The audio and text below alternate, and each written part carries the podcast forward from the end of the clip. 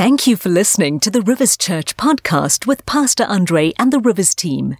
Be sure to subscribe for a weekly dose of encouragement and inspiration to help your daily life. We pray that this message will help in whatever season of life you might be in. New Beginnings, part seven this morning. And uh, you might wonder why we're reading so much Bible. It's unusual the way we're approaching it. But I want to remind you that when Paul wrote to Timothy as a young pastor, and you can write this down somewhere because it's a very important verse of scripture. 1 Timothy 4 and verse 13, he says this Devote yourself to the public reading of scripture. Don't read an odd verse and then cook up a whole lot of stuff out of it so that the people start screaming and are cheering. That can happen now and again, but mostly you need to devote yourself to the public reading of scripture. And we've been looking at Genesis because it's vital to the foundation of our faith. Jesus endorsed Genesis quoted from Genesis. Eight times in the New Testament, we even read about Noah. And, uh, you know, we need to grow in our faith as we study the Old Testament, not just the New. And the thing I find amazing is that some people, the more they read the Bible, the less they believe. Other people, the more they read the Bible, the stronger their faith goes. You can choose who you're going to be. And we're studying this because there's so many Christians who doubt the account of creation in the Bible. It's almost like a fable to them. But according to Scripture and according to Jesus, Genesis is a fact and it's a record of history. Uh, I'm quite concerned because in 2019, which is not so long ago, there's an organization called the Pew Research Center. And they did a survey. They went out and just asked people in the street, you know, do you believe in creation or evolution? Well, this is in the United States. Eight out of 10 adults, 81%, said that humans have evolved over time. That's the, that's the opinion on the street. But wait, they then went to evangelical Protestants, and four out of 10 say humans have always existed in their present form. So only 38% of Christians believe that God created human beings. Everyone else and, and society in general believes that we evolved. But I love what this author said, Eoin Colfer. He's written a number of children's books. The Time Paradox is his most well known, and uh, he's a teacher, school teacher. And uh, he said this he said, The theory of evolution has more holes in it than a dam made out of Swiss cheese. I love that because it's true. And uh, you need to take time to study these things and not just swallow wholeheartedly what you're being fed over the social media and on Google and so on. Milton Berle, the US comedian from some time back, he said this I love it. If evolution really works, how come mothers only have two hands? Surely by now I should have had six, eh? You see, this book is our foundation, and before I get to read it today, we're going to do chapter 10 and chapter 11. But before I read it, I want to make a number of comments here because we need to be reminded if this is your first time back in church, maybe you've skipped a few weeks, maybe you're here as a visitor. This book is our foundation. In fact, the first 11 chapters, and we're going to be dealing with 12, the first 11 deal with the origins of mankind, the origins of the planet, the origins of marriage, the origins of gender, the origins of purpose, the origins of work, the origins of sin, the origins of salvation, the origins of murder, the origins of the flood, the origins of God's judgment, the origins of agriculture, law, the origin of nations, the origin of truth and character, the origins of God, and the origins of languages. And I can go on. How many of you know this is important for us to read? And it's not fables, it's a factual and detailed account leading up to the Messiah coming. That's why it's so important. Because he didn't just appear this random guy like an alien. There he was. No, he came from a long line. When man fell in Genesis, God planned that the Messiah would come. So it's important that we understand all these things. And now we've been looking at the flood, and after the flood, God told man to multiply. He told him to be fruitful and increase, and the animals came out of the ark and they increased. And some of the animals have become extinct. The dinosaurs, we believe, became extinct, maybe because of the protein plants. We don't know for sure.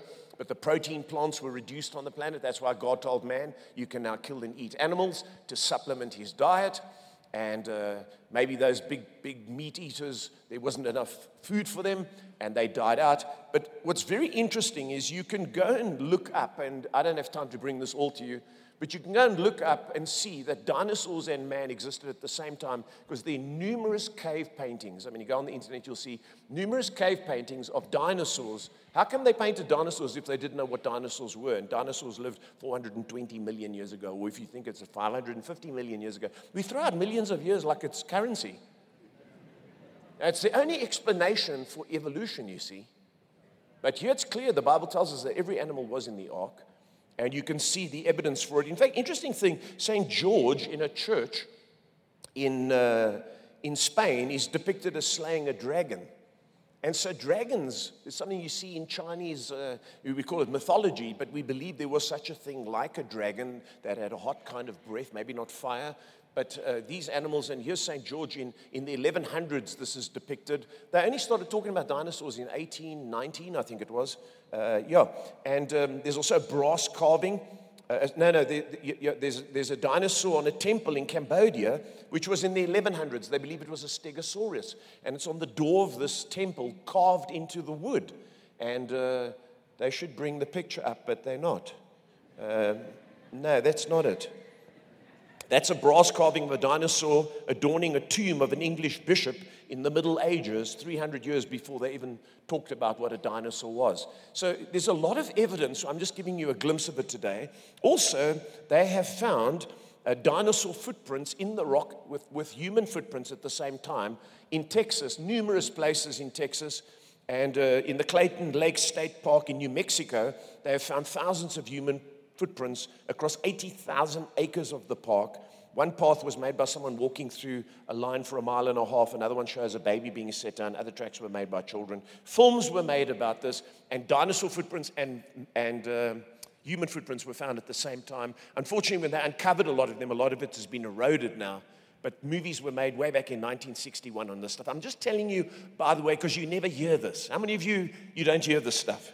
Hmm? You only hear one narrative and so you start to feel this is what we feel as Christians. If we believe this stuff, we're unscientific. No, we're called believers. We are called believers. And we've got to be careful that we don't give way to atheistic, ungodly teaching, but we hold fast to the truth. Look what it says here in Proverbs 25. I love this. Like a muddied spring or a polluted well are the righteous who give way to the wicked. Don't muddy the truth. Keep it clear. That's why I'm teaching this. Keep it clear, even if people don't like it. In fact, the Lord wrote to his shepherds in the book of Ezekiel, the shepherds of Israel. Uh, the, and, and when I talk about shepherds, I'm not talking about people who look after sheep. I'm talking about shepherds of people, the spiritual shepherds. And he says this in Ezekiel 34. Isn't this interesting? Is it not enough for you to drink clear water? Must you also muddy the rest with your feet? Must my flock feed on what you have trampled and drunk what you have muddied with your feet? See, we mustn't muddy the truth. Pastors and leaders need to give clear water to God's sheep, and we mustn't give way to the wicked because that muddies the waters of truth. And we need to stay true to Scripture. People need clarity. We keep blaming our environment, and we keep blaming politics, and we keep blaming the past for everything. We need to take responsibility and realize that sin is the problem not politics, not our environment. Let me remind you, if you haven't heard me say this, it just took two generations before murder was committed. There was no poverty and there was no capitalism. Murder's in the heart of people. And after the flood, sin was still there.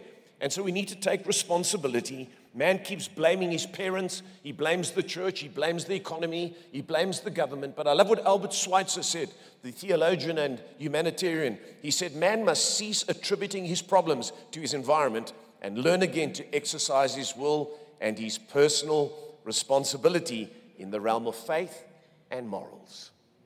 Now, having said that, let me go to chapter 10. You've got your book open. It's called The Table of Nations. And when you read all these strange names, you think, what is this about? Because there's not, there's almost like one or two that I can use for my baby. So, what's the point of all this detail? Well, we're going to read it and I'm going to unpack it this morning. And I want you to realize that Noah and his sons are not just mentioned in the book of Genesis, they're mentioned in several books of the Bible Numbers, Joshua, 1 Chronicles, Isaiah, Ezekiel, and eight times in the New Testament. How many you know that tells you this is not just some obscure fable, but something repeated throughout Scripture? Now let's pick up in Genesis 10 and verse 1, and we're going to read a chunk and I'll break it as we break the sections up. This is the account of Shem, Ham, and Japheth, Noah's sons, who themselves had sons after the flood. The sons of Japheth. Now you'll see the order is reversed.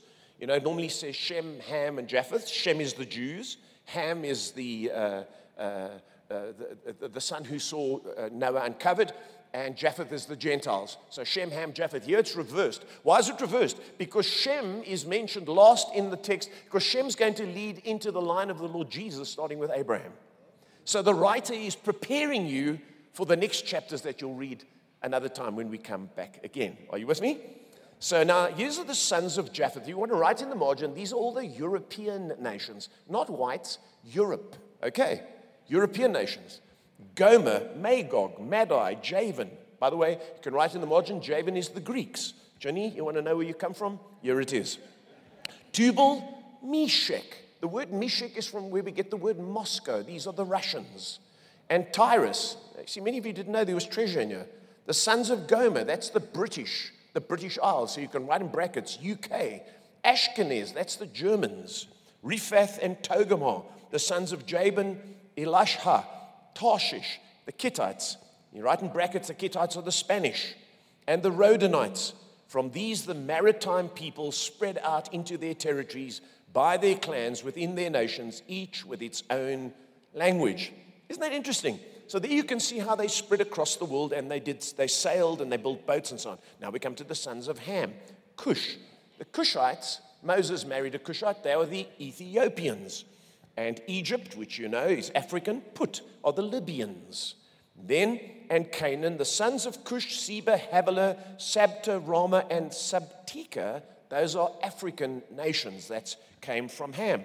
The sons of Rama, Sheba, and Dedan. Cush was the father of Nimrod, who became a mighty warrior on the earth. And we know African chiefs were mighty warriors. Here we see Nimrod emerging. And you can read about Nimrod if you're making notes, 1 Chronicles chapter 1 and verse 10, and in the book of Micah, I think it's chapter 5. And it goes on to say, as we pick up the next section, he was a mighty hunter before the Lord. That is why it is said, like Nimrod, a mighty hunter before the Lord. When you read before the Lord, you can almost think that God condoned him, but he appeared and almost was like, like thundered in God's face. Look what I can do. And he became the hunter of men, not a hunter of animals. And he was the first warlord to be mentioned. He's also the founder of the Babylonians, or what we call the Sumerians. And the oldest civilization in the world are the Sumerians. Nimrod was the founder of that civilization and moved into Mesopotamia. I don't have time to explain all that to you, but just giving you a bit of background, okay? And basically, his name, Nimrod, means this. Don't name your child Nimrod, it means rebel, unless you want trouble in your house. It's a nice sounding name, but it's more like a name for a biker than it is for a Christian child. Verse 10. The first centers of his kingdom were Babylon. Here it explains it Uruk, Akkad, Calneh, and Shinar. From that land, he went to Assyria, where he built Nineveh, Re- Rehoboth, Ur, Ur, Calah, and Rezin. Strange names there, which is between Nineveh and Calah, which is the great city. Nineveh was a great city during the time of Jonah, 120,000 inhabitants. Uh, Egypt was the father of the Luddites, Anamites. You'll notice all the ites there. That just means people of uh, Anamites, Lehabites, Naphuphites, Pathrusites, Kasluhites, from whom the Philistines came, and Caphtorites, jeez, my word, and all the other parasites. Canaan was the father of Sidon, the first of all the Hittites, Jebusites, Amorites, Girgashites, Hivites, Arkites, Sinites, Ardavites, Zemarites, Hathites, and the Uptites. Never read scripture without gleaning some of the value in it. And I'm making light of it today because I want you to really read your Bible and don't just gloss over because there's valuable information. How many of you in the room today would, would admit that you didn't know that these nations were represented in there? See, it's because we've never been taught. We get taught stuff, then we just move on, and then they tell you it's fables, and you go, Yeah, I suppose it is. No, it's not. It's telling you the origins of all the nations in the world. And we mustn't forget, if you're making notes this morning, Acts chapter 17, I think it's verse 26 or 36, it says this Paul speaking, he says, From one, God created all the nations who went out into the whole earth. So even Paul the Apostle, in his preaching to the Greeks, told them that. You see, this, this stuff is embedded in what we believe, and the modern church wants to throw it out. I believe the reason we're throwing it out is because we don't get enough solid Bible teaching, and we only get topical Bible teaching, and we get stirred in our spirits, but we don't get educated, and we need to be educated believers. Can you say amen? Now we read on here, it says, Later the Canaanites' clan scattered, and the borders of Canaan reached from Sidon towards Gerar as far as Gaza, and then towards Sodom and Gomorrah, Admah and Zeboim as far as Lasha. These are the sons of Ham by their clans and languages in their territories and nations. Sons were also born to Shem, whose older brother was Japheth. Shem was the ancestor of all the sons of Eber. Now we come to the sons of Shem, which, in, if you're making notes, this is where Asia comes from. And Elam, Ashur, Ashur is the Assyrian nation, Arphaxad, Lud, and Aram. The sons of Aram, Uz. How many of you know Uz? That's where Job came from. Do you remember that? And then Hul, Gether, Meshech.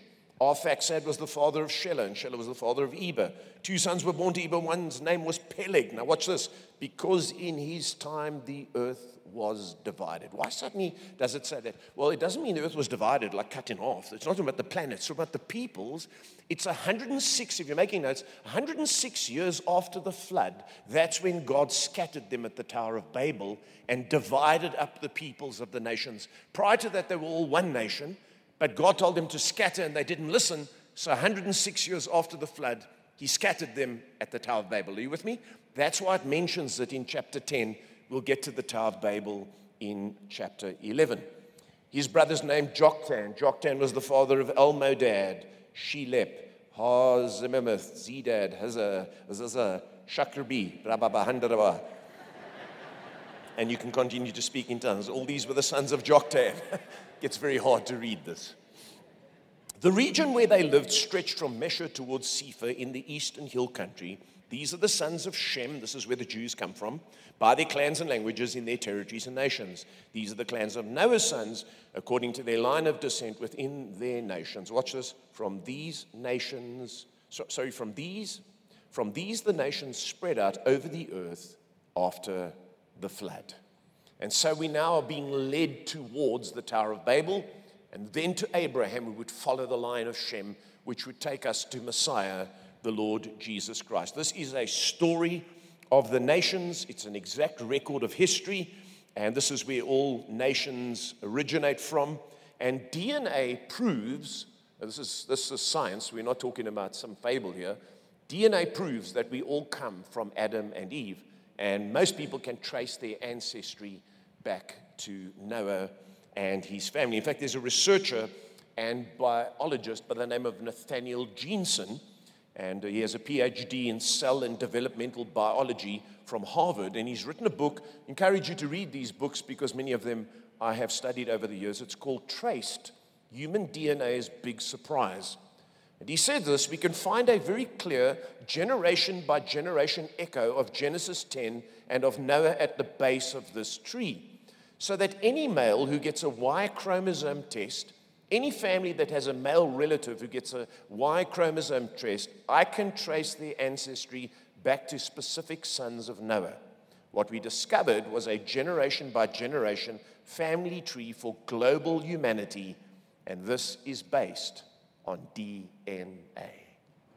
Now, let me tell you, there are numerous books written on this. I don't have the time in the service, but I'm just wanting you to know there's a whole other side to the story as you heard last week when we talked about environmentalism, there's a whole other side to the story, and it has its roots in the Bible. Anytime the story doesn't have its roots in the Bible, question it. Don't be cynical, but always be skeptical. Are you with me? And there are numerous books that you can strengthen your faith. Now, next, we're going to come to the Tower of Babel. Are you ready? In fact, we call it, how many of you call it Babel? It's actually Babel. That's why you mustn't babble at home. It's actually Babel, but we call it Babel. I grew up hearing Babel. Most pastors who preached it say Babel. And so if I say Babel and Babel alternatively, forgive me because it's years of preaching. But um, here we see where languages were formed. If you're making notes, 2242 BC is when the Tower of Babel took place, exact historical date. And it was 106 years after the flood when we read that in chapter 10.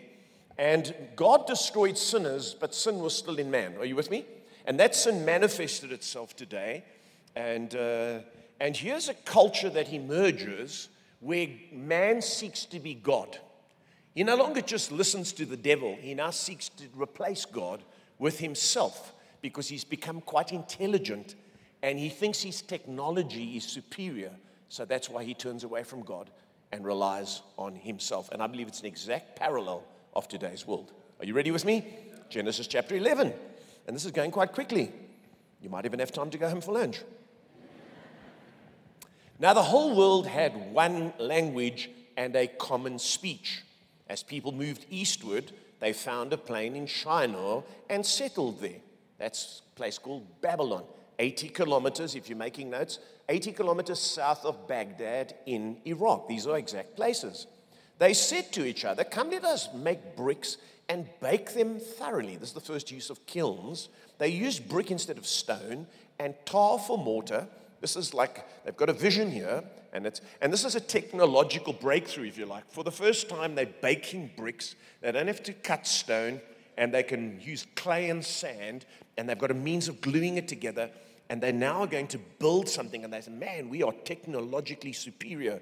Let's make a name for ourselves. And they said, Come, let us build ourselves a city with a tower. The Hebrew word migdal there is like a pyramidal structure. It's not like the Leaning Tower of Pisa. We've often used those interesting drawings that we get on the internet, but actually it's, a, it's, it's, it's what's called a ziggurat. And you get them all over the world today. It's like a tiered thing, and we'll look at it in a moment. And it says that reaches to the heavens, in other words, literally tall, like seven stories high, and uh, so that we may make a name for ourselves. Interesting thing. The word there, make, the phrase make a name, is in the Hebrew sheen, which is like the opposite of Shem. God wanted to work through Shem and bring about the Semites, the Jews, but they said, no, we'll, we'll make a name for ourselves. We're not interested in your plan and the way you're going to deal with people and the laws you're going to give. We're going to make a name for ourselves. After all, we're very technologically superior. Does that ring a bell? And the Bible says here that uh, otherwise, notice this, otherwise we will be scattered over the face of the whole earth. So they wanted fame, they wanted respect, they wanted significance. Uh, but the Lord came down. I love this. I want you to notice something here. But the Lord came down to see the city and the tower the people were building. And the Lord said, Who did he speak to? I think maybe the Father, Son, and Holy Spirit had a conversation. If, as one people, speaking the same language, they have begun to do this, then nothing they plan to do will be impossible for them. Now, just pause for a moment. Do you know that this is a truth? That if you have one language and one vision and commitment, like the church, nothing becomes impossible. As long as it's in the will of God. But in our society today, people have spoken one language, one mind, one view, one economic system, and they have built a name for themselves. Towers, when you look at all the cities, what have we got? We've got skyscrapers that are monuments in honor of science and technology and ourselves. Those buildings don't serve God. You don't see the name of the Lord on them. Are you with me? And so it's not much different to what you're seeing right now. And I'm not against, I'm not against progress and, and against business and against capitalism. Not, not, it's that sense where I don't need God because look how good we are. And we can communicate today on cell phones like never before, and we can connect. But the Lord says here, Come, let us go down. But you'll notice in verse 5, it already says that God came down. So here's the thing God comes down, then the Trinity goes back to heaven. Are you with me? And they talk. You, can you see that in the text? If you've got a book, you'll see there. And then it says he came down again. That's not a mistake. Here's the thing never think that when you're doing something and you don't get judged immediately, that God's got, you got God's approval. Don't be mistaken. God's just patient. God's just patient. And you can go far with certain things, but eventually, if it's against God's will, it will crumble. And so the scripture says God came down, then they talked, then it says, Let us go down, second time, verse 7, and confuse their language so that they will not understand each other. So the Lord scattered them. Notice that word scattered. They were afraid of being scattered. Now he scattered them from there over the whole earth, and they stopped building the city. They didn't finish. That is why it was called Babel. Babel. Because from there the Lord confused the language of the whole world. By the way, if you're making notes, right in the margin, that's where the word Babylon comes from. It's not Babylon, it's Babylon. Because confusion led for them to be dispersed, and from there the Lord scattered them over the face of the whole earth. Do you know that scattering was a, was a, um, was a punishment for disobedience? God scattered them because originally, when they came out of the ark, He told them to spread out and fill the earth and to multiply. But they said, No, we want to stay in one place and make a name for ourselves. God says, No, I don't want you to make a name for yourself. I want you to make a name for me and spread me throughout the earth. And here's an interesting thing this story has almost an exact parallel in the book of Acts. When Jesus uh, told the, the, the, disciples in Acts chapter 1, You shall receive power when the Holy Spirit, Spirit comes upon you, and you will be my witnesses in Jerusalem, Judea, Samaria, and the uttermost parts of the earth. But the Bible tells us in the book of Acts that they all stayed in one place. And they spoke in tongues, not babbling. They spoke and everyone understood. It was exact reversal. But guess what happened? In order for them to be scattered, like God told them, persecution arose in the early church. And uh, I want to read it to you because it's so important that we understand here uh, how this worked. God caused persecution, and the persecution caused them to preach the gospel to every nation. In fact, Acts chapter 11 says this now those who had been scattered by the persecution that broke out when Stephen was killed traveled as far as Phoenicia, Cyprus, Antioch, spreading the word among the Jews. So God intended them to be spread, and if they didn't listen, he would scatter them. In fact, scattering was a judgment. I want to bring your attention to Leviticus, where the Lord said, If you don't listen to me, I'm going to scatter you. Unless you spread out by yourself, I will scatter you. I'll break you up. Leviticus 26 and verse 33. Are, are, you, all, are you all following this? I will scatter you among the nations, and I will draw out my sword and pursue you. Your land will be laid waste, and your cities will lie in ruins. So God did not want them to continue to build because He had given them an instruction, but instead their technology, technology had advanced, their thinking and their working together developed, and they decided that they would have an alternative form. And Babylon today is known as the alternative to the kingdom of God. You read the book of Revelation, the Babylonian system is the system of trade and thinking and living that is different to the kingdom of God. The Tyndale Bible commentary says this just about the tower because I'm sure you're interested in that. The Tower of Babel may have been an early type of Babylonian ziggurat. These pyramid like towers served as shrines for mountain dwelling deities. The story of Babel shows how people banded together in an effort to block God's plan for mankind to fill the earth. Man, it's a, it's a scary thing to think that God actually came down and scattered them when they were just kind of making a living. But that's not what they were doing. They were setting up an alternative religion. And those ziggurats, you can see them all over the Mesopotamian area. The Sumerians put them up, and they were places where they worshiped the sky and worshiped deities. Warren Wiersbe, in his Bible commentary, says this, and, I, and I'm nearly done here. The name Babel comes from the Hebrew word which means gate of God. It sounds like the word Balal, which means confusion. The description of God's action here explains the origin of the languages of mankind. It has often been pointed out that Pentecost was a reversal of Babel. There was a true spiritual unity among God's people. They spoke with other tongues, but were understood, and their work glorified God, not men. So, very interesting here to see where all the peoples of the world come from, all the languages of the world. They say currently there are 6,900 languages in the world, but if you put them in groups, there's only 94 language families. And they reckon they can trace them back to Noah and his sons and the exact dates, and you can see the origins of nations. If you look up these names, you'll find out that they all refer to the modern day names of you know, Spain and Germany and Italy and, and Europe and so on. And you can see where nations come from. And you can see Nimrod was a warrior. And if you look at African nations, tribal chiefs and so on, there's a very clear elucidation of how they formed. Here's the interesting the discovery of DNA has proved that there are many different peoples, but there is only one race called the human race. So, you see, can I just remind you? Very important to remind you. If you believe in evolution, you really are endorsing racism. Because evolution says that Africans are a lowest species of humans. That's what Hitler taught, that the white, the white Aryan with the blonde hair was the superior one. We do not believe that. We believe that God brought the Chinese and all the different nations out of one peoples, and any DNA tests of the Y chromosome always lead back to them. And so believing the Bible is being truly non racist. Now, having said that, let me say this there is a difference between cultures. Massive difference between cultures. Don't ignore that. You're trying to, I, I, don't, I, don't see, I don't see the difference. You're blind. There's a massive difference between way people live. Go to Japan and everybody, ha, ha, hello, hello. We don't do that here. It's a difference. They've got a very high respect culture. Maybe we need some of that here. Get to a traffic light and it's out. Oh, no, you, you first. No, no, not me. You first.